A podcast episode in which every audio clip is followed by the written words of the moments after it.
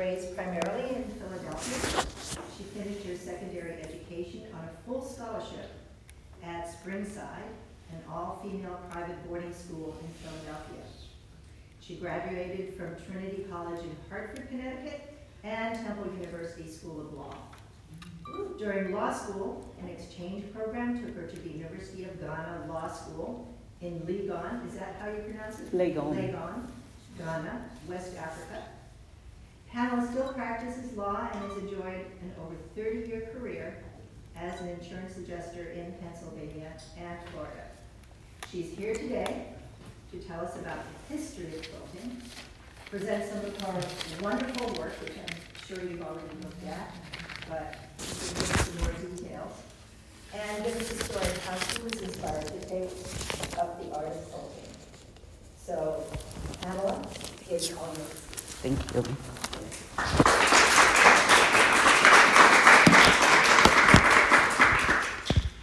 Thank you very much for having me here, ladies and gentlemen.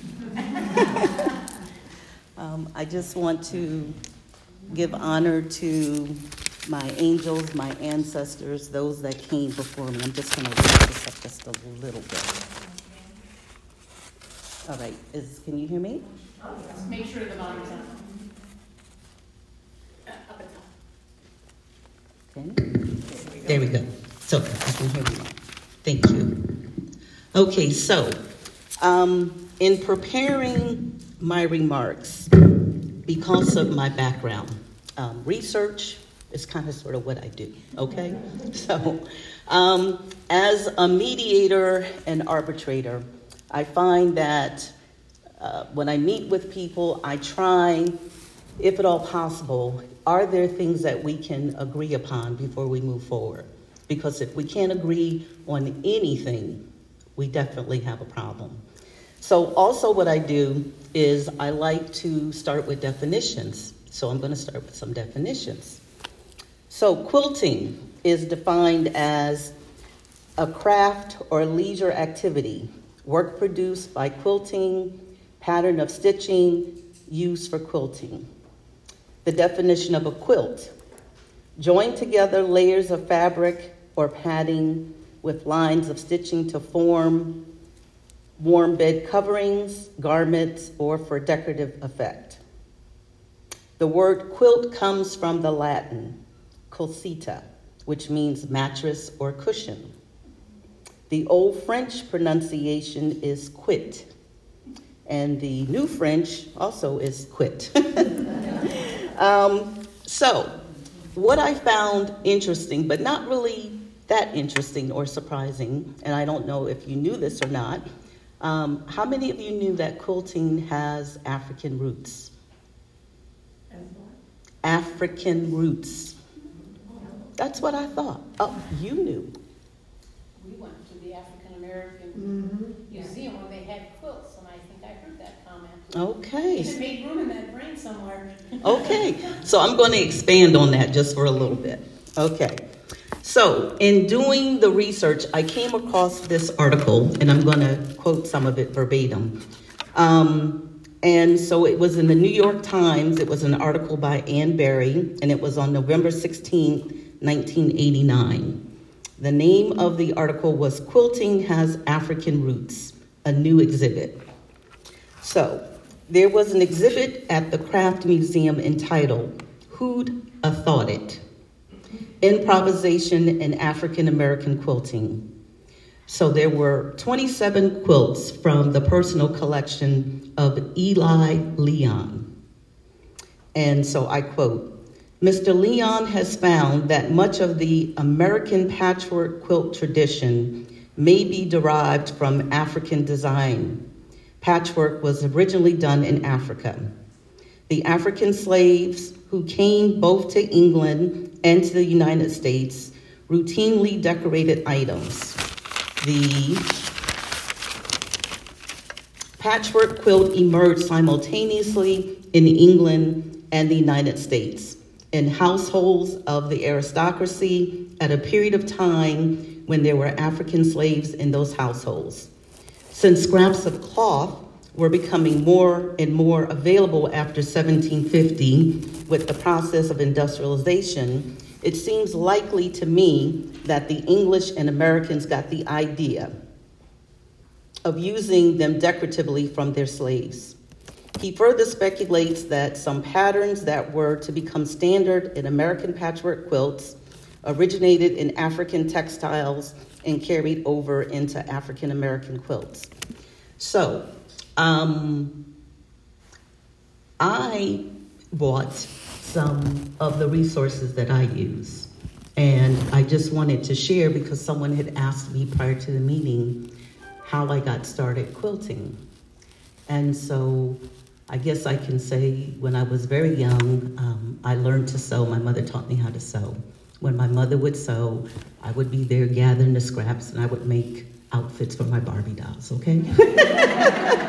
And so from there, I grew up and was educated both in the public school system and for 2 years, I got a full tuition scholarship to attend an all-female private school. But I was educated during a time when they actually taught home economics. Yes. Oh my goodness. Okay, so how many of you, your first project, was it an apron? Yes. Okay, who even, I mean, so you all know what an apron is. I mean, if you were to ask someone today what an apron is, they would look at you like, what are you talking about? Although they are coming back. I mean, everything is like full circle, right?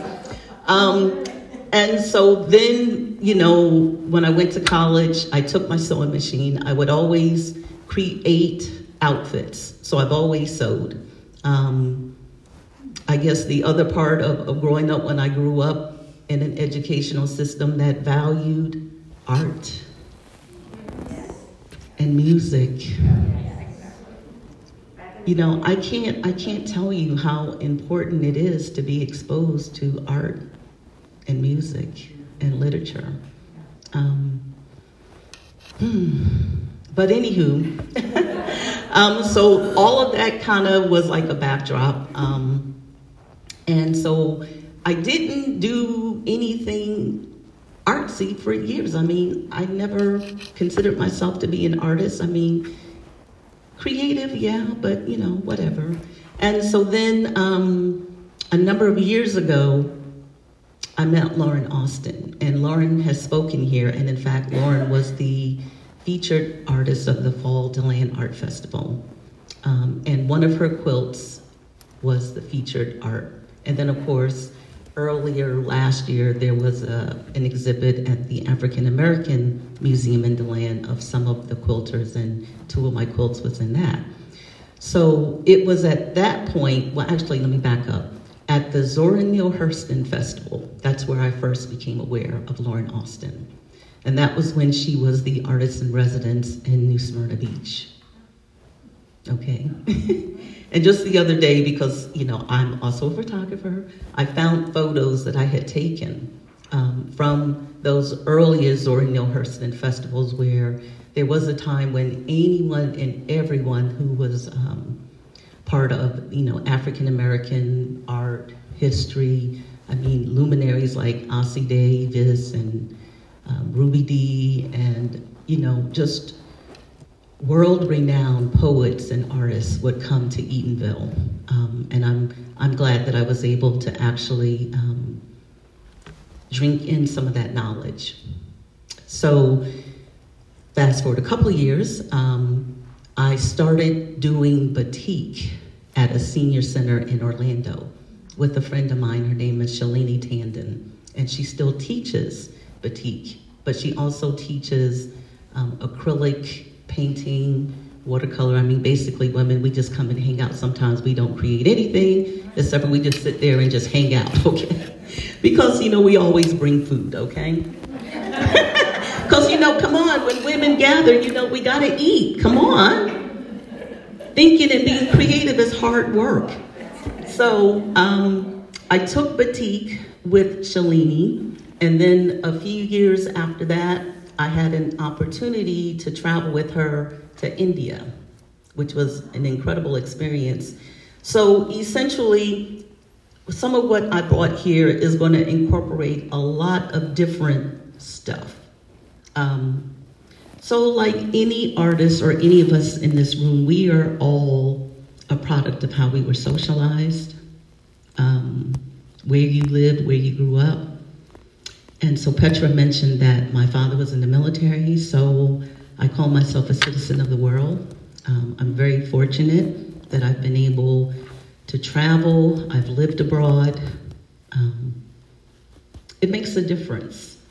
It really does. So it does. And I appreciate, you know, the opportunity to come and to speak to you ladies, and hopefully you have an open heart and open mind, and you'll learn something from this experience, that even though we are different, we are alike in more ways than you can think of. And if you just take a few moments and engage someone in conversation, you will sooner or later find something you have in common with that person, okay? So Mr. Leon further said that he believes, let me just see here.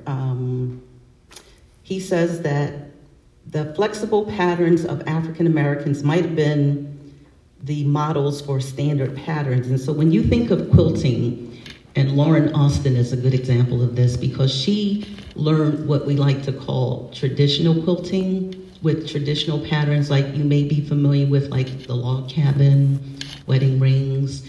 And you know, it's interesting because all groups have quilting. I grew up in Philadelphia, and right outside of Philadelphia, we had the Amish. And if you've ever been to like Lancaster, Pennsylvania, or Reading, you know that the quilts that they create are magnificent, but they're what I would consider to be more traditional patterns.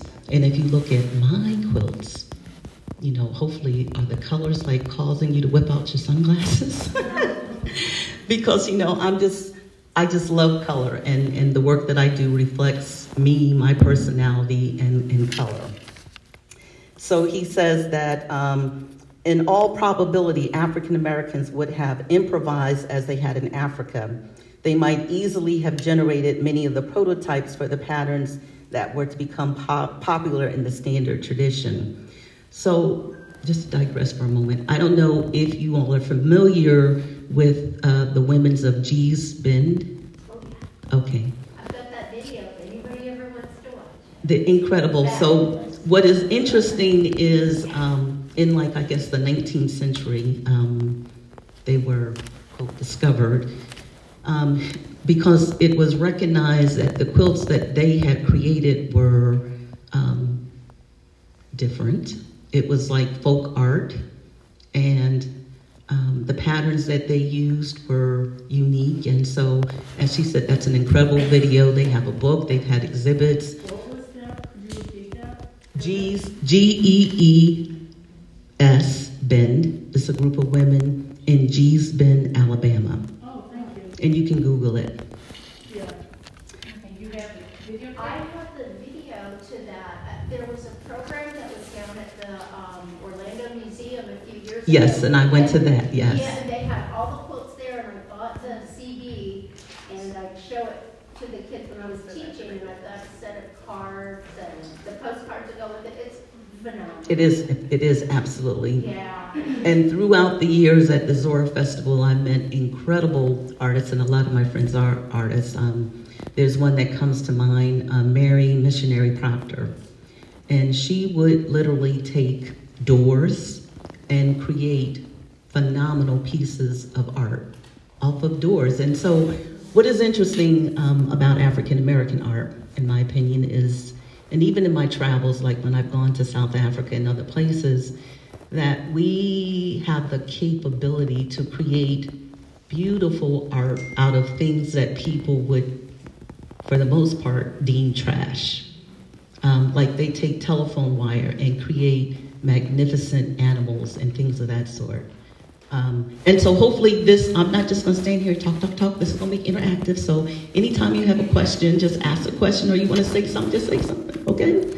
Okay.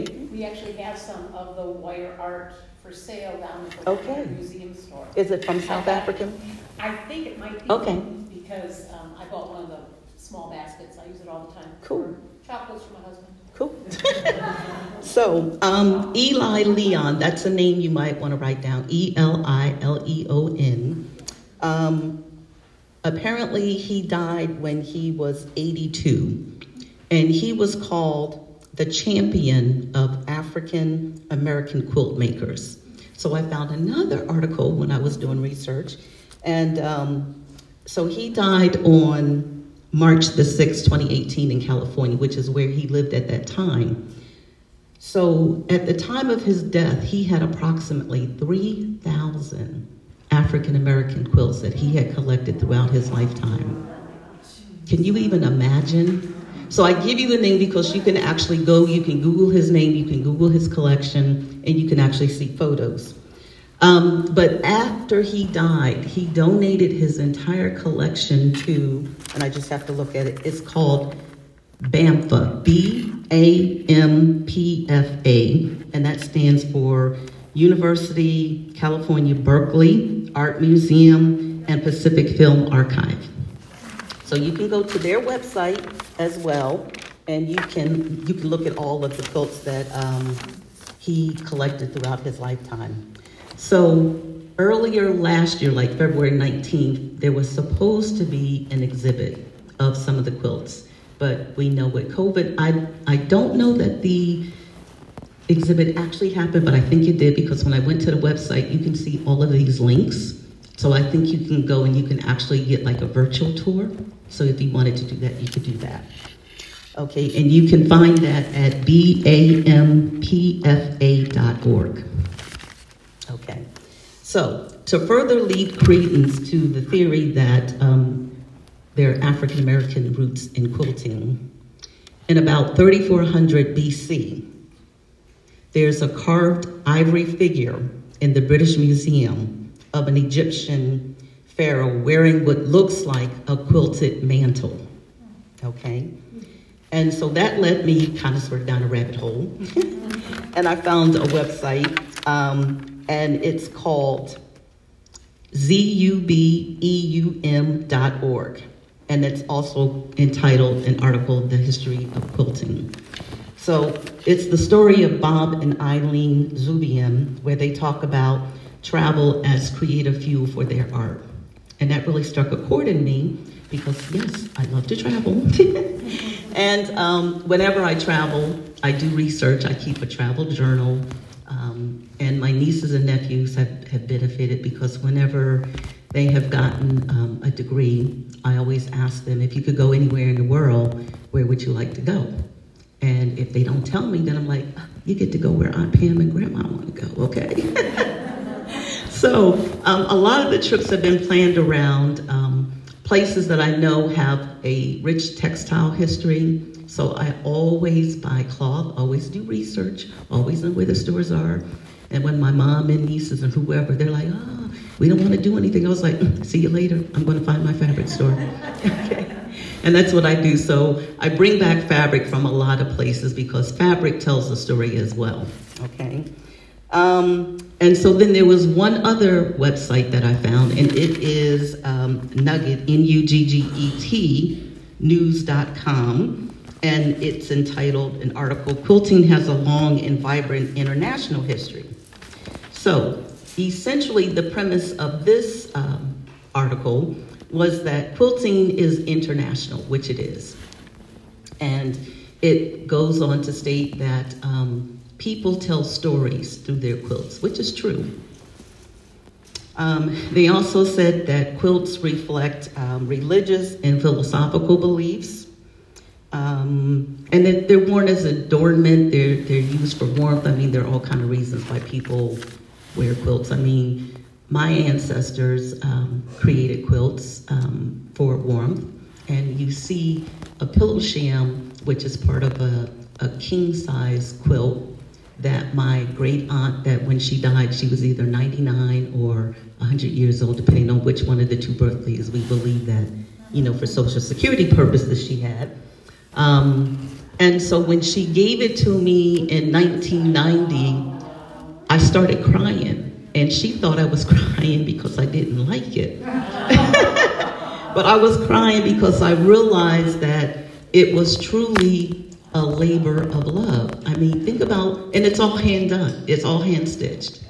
I mean, think about how many hours she spent with her scraps of fabric, cutting out the little circles, and then you have to draw them up, and then you just collect them and collect them. And think about, I mean, she made me a king-size quilt and 2 pillow shams.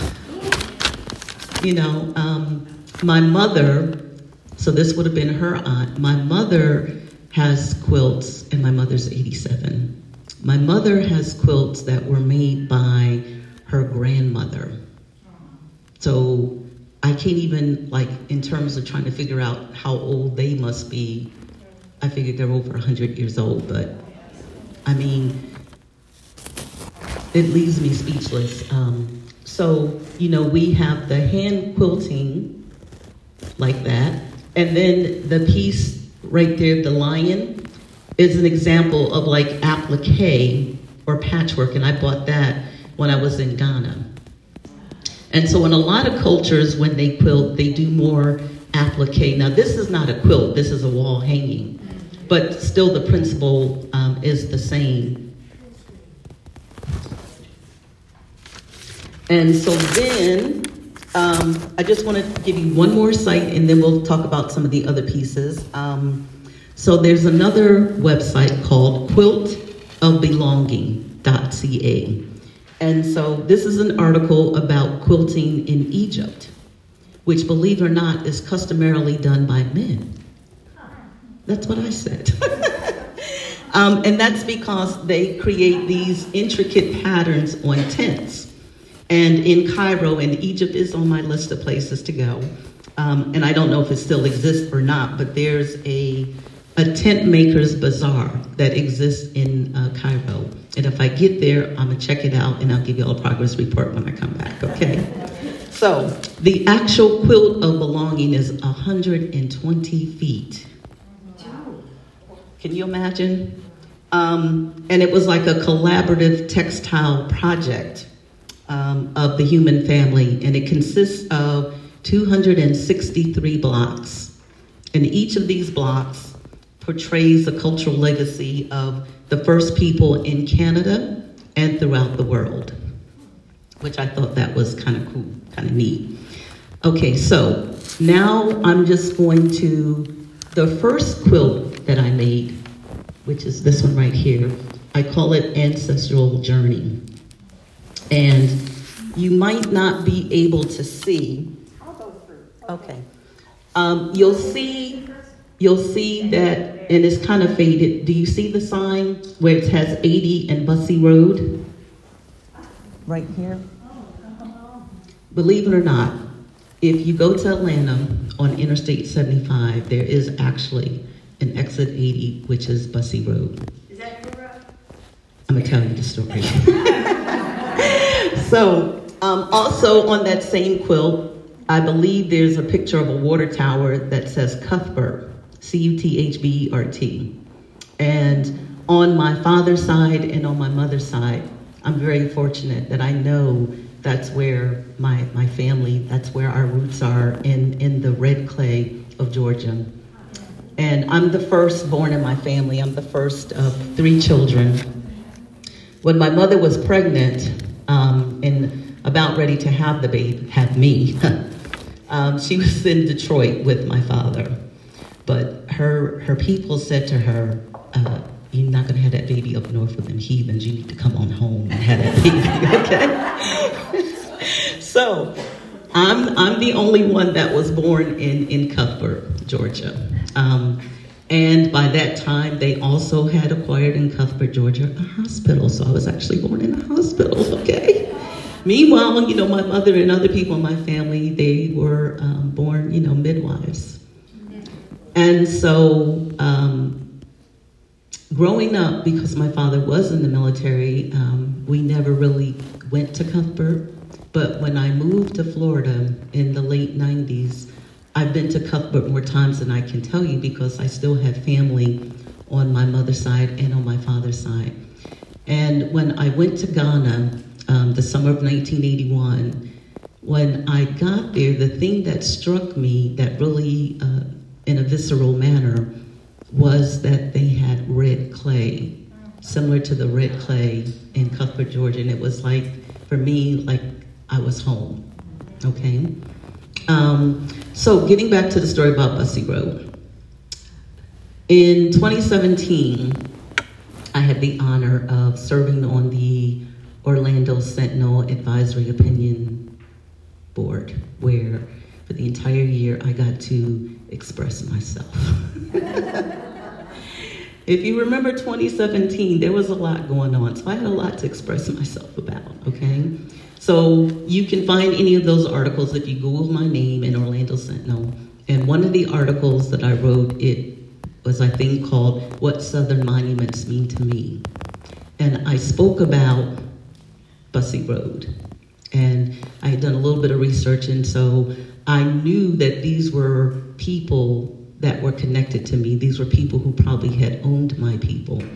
And when I first moved to Lake Mary, I remember I went through the phone book. Remember when we had phone books, y'all? And there was an attorney in Orlando with the same last name. Now, my last name is not a common last name. So I knew he also was probably someone who was connected to me. So I decided I was gonna get dressed up and I was gonna go to his office with one of my cards that said Pamela P. Bussey, attorney at law. And so I went there and I gave it to the receptionist and she probably was like, WTH. And so I didn't necessarily think that he would come out and speak to me, and he did not. But I thought it was kind of like a full circle moment. So you never know. You never know.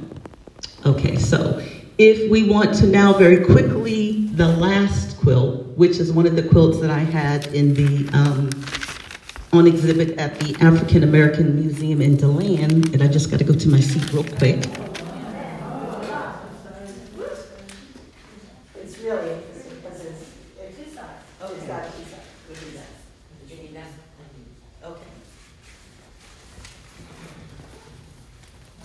So, remember when I said that, you know, my quilts, they kind of tell a story. So the back of that quilt, when I saw it, it reminded me like of a black angel. And so a lot of times my quilts, you know, you can either side them. It's all good. And so as she walks around, I'm just going to share with you what some of the symbols mean. And the reason I bought this is, it's so funny she mentioned that one of your guild members is in Hawaii. And who doesn't love Hawaii? Come on. And so what you can't really tell, the piece that's in the middle is an angel. And it's a Hawaiian quilt template. And if you've ever been to Hawaii, you know that Hawaiian quilts are like applique. And so I really like the fabric. She'll flip it around, okay? And you'll see like the fabric, which is kind of like a purplish color. And I tried with gold thread to outline the wings of the angel because I just had to have that fabric. But anywho, so this is actually the template that I used. And maybe you can see it better here than you can on the fabric that I chose. And so the templates is bizarre because you have to lay them so that when you cut it, it's one piece. And it took me a minute to figure this out, how to get it so it was like one piece. But the ones that didn't become one piece, I saved them because you know what? You never know. So I save everything and I can incorporate it. So even with a lot of my quilts, a lot of projects that turned out not quite the way I wanted them to turn out, but still, I use it. So as you see,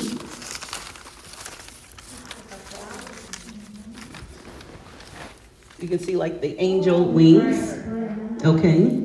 So I'll just very quickly go through some of the other symbolism. So the angel, or Anila, the Hawaiians believe that we live in two worlds, the spiritual and the physical. The angels are just part of our spiritual world, providing us with guidance in our everyday life. So the name of this piece, I call it Metamorphosis. I created it earlier this year, myself and three sister girlfriends of mine. We all went to college together. We were in Georgia, Tybee Island. If you've ever been to Savannah, who doesn't love Savannah? Savannah. How many of you been to Tybee Island? Okay, so do you know about the history of Tybee Island? Probably not, but I'm gonna share very quickly that Tybee Island, like so many places, used to be somewhere where black people could not go. Imagine that, okay?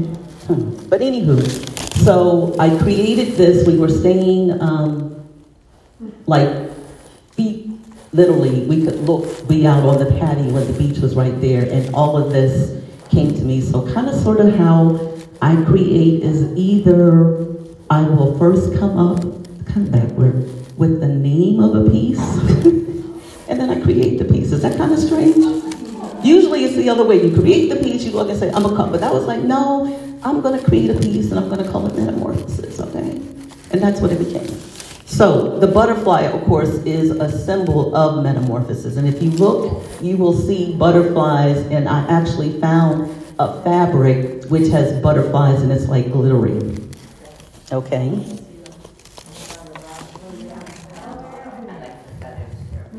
We'll get to the feathers, because feathers find me. Also, you have the continent of Africa in different colors, red, black, and green, and those colors are, you know, they do mean something. And so the feathers, since you mentioned the feathers. Okay, so feathers literally find me.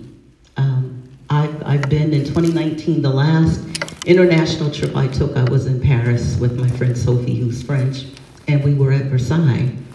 And I was standing like in the center, and literally I looked up and like a white feather just came and landed at my feet. And I was like, okay, there you go. So they're like gifts. I view them as gifts. So while I was creating this quilt, those feathers that you see, they found me. And I incorporated them into the quilt. So, feathers, for those of you who don't know, are a sign that a divine presence is watching over you, and they can symbolize angels or the souls of loved ones. And so the pink feather, pink represents unconditional love.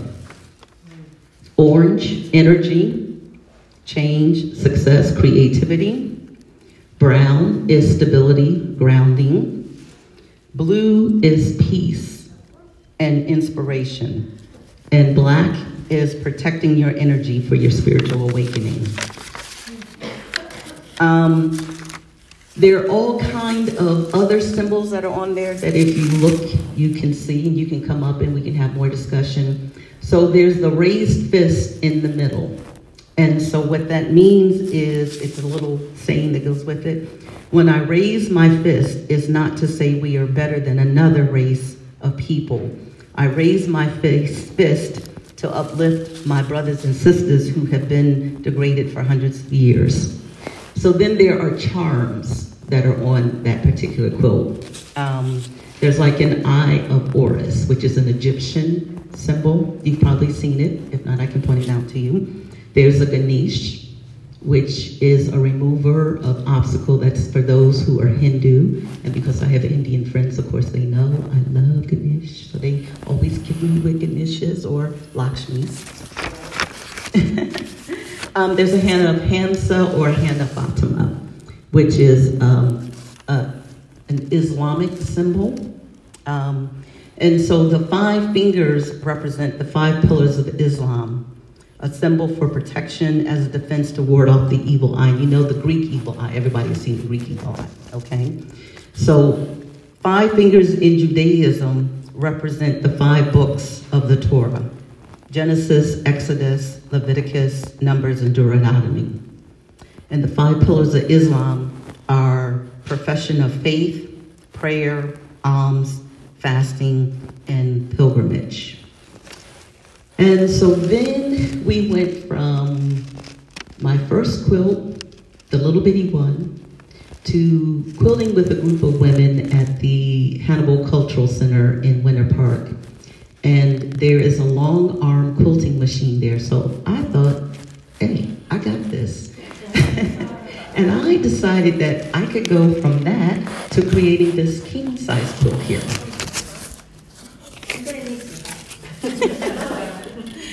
So I made this, we were supposed to have a family reunion in Lake Mary, but it's been postponed now for like 3 years. And so you may not be able to see, but there are words that I stitched and the names of my brothers and sisters, my nieces, my nephews, Cuthbert, yeah. So the point was that some of the fabric is fabric that I tie-dyed. Some of it is batik that I batiked or fabric that in my travels. The largest piece is like a shower curtain that I tie-dyed. And so in my house, you know, I have batik shower curtains that I made and tie-dyed shower curtains that I made. Batik projects that maybe didn't come out the way I thought, but in keeping with the Japanese principle of wabi-sabi, the art of imperfection. I never throw anything away, and I just incorporate it into a quilt. That shocking fuchsia pink was a skirt that I saw in a Goodwill store, and I loved it, and I was like, I'm gonna take it apart and incorporate it into a quilt, which with the fringe.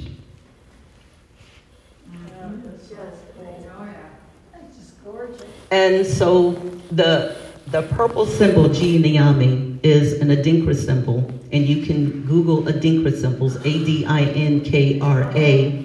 They are West African, and that particular symbol means God is omnipotent, and it's one of my favorite Adinkra symbols. So I incorporate a lot when I make quilts, because I'm really trying to communicate something about me, my heritage, my story.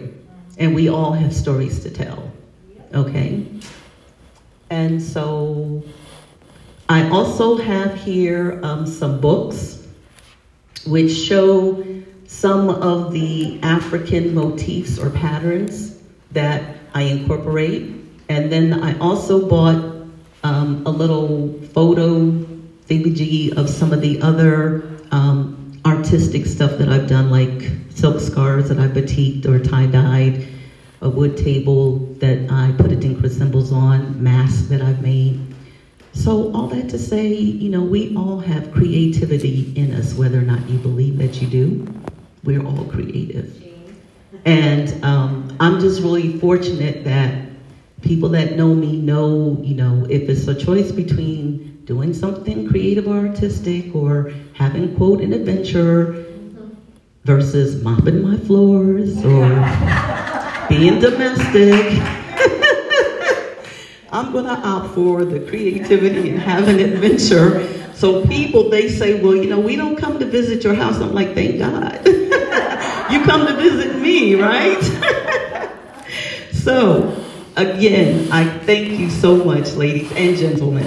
And do you have any questions or comments that you would like to make about anything that I've said? Bravo. Yes. Did that other attorney, last name Bussey, ever get in touch with you? H to the no.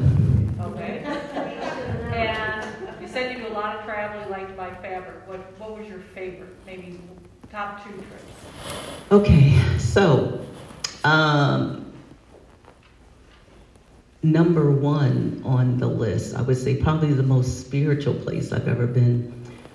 When I turned 60, I went to Bali. Yes. And Bali,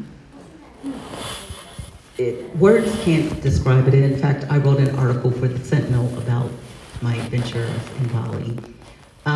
The first thing that I noticed was that you could be anywhere and you would find these banana leaf offerings, like on the sidewalk, on the tour bus every morning. On his dashboard, he would have a banana leaf, and there would be food on it, there would be flowers, and I was like, OMG. You know, imagine what it's like to be so connected to who you are and understanding the connection that you have to your ancestors, the people that came before you, who their journey made it possible for you to be here. And every day you honor them and you respect them.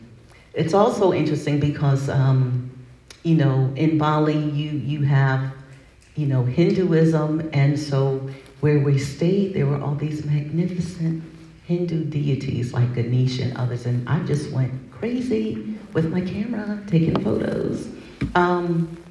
But also, I don't know if you all remember, a number of years ago, they had a mass shooting that happened in Bali. And so they have a magnificent memorial. It was at a nightclub, and that was literally down the street from where I was staying, and I made sure that I went to see that. So Bali ranks as being up there. And I guess my first trip, my first country, when I went to Africa, that would have been Ghana. I was fortunate that at that time, Temple Law School had an exchange program with the University of Ghana Law School. I was able to be there for 6 weeks. I got to travel throughout the country of Ghana. I got to go to Togo and the capital Lomé. And since that time, I've been to South Africa. I went there when I turned 50. When my niece got her bachelor's, we took her to Morocco. But I would say Ghana and certainly Bali. Any other questions or comments?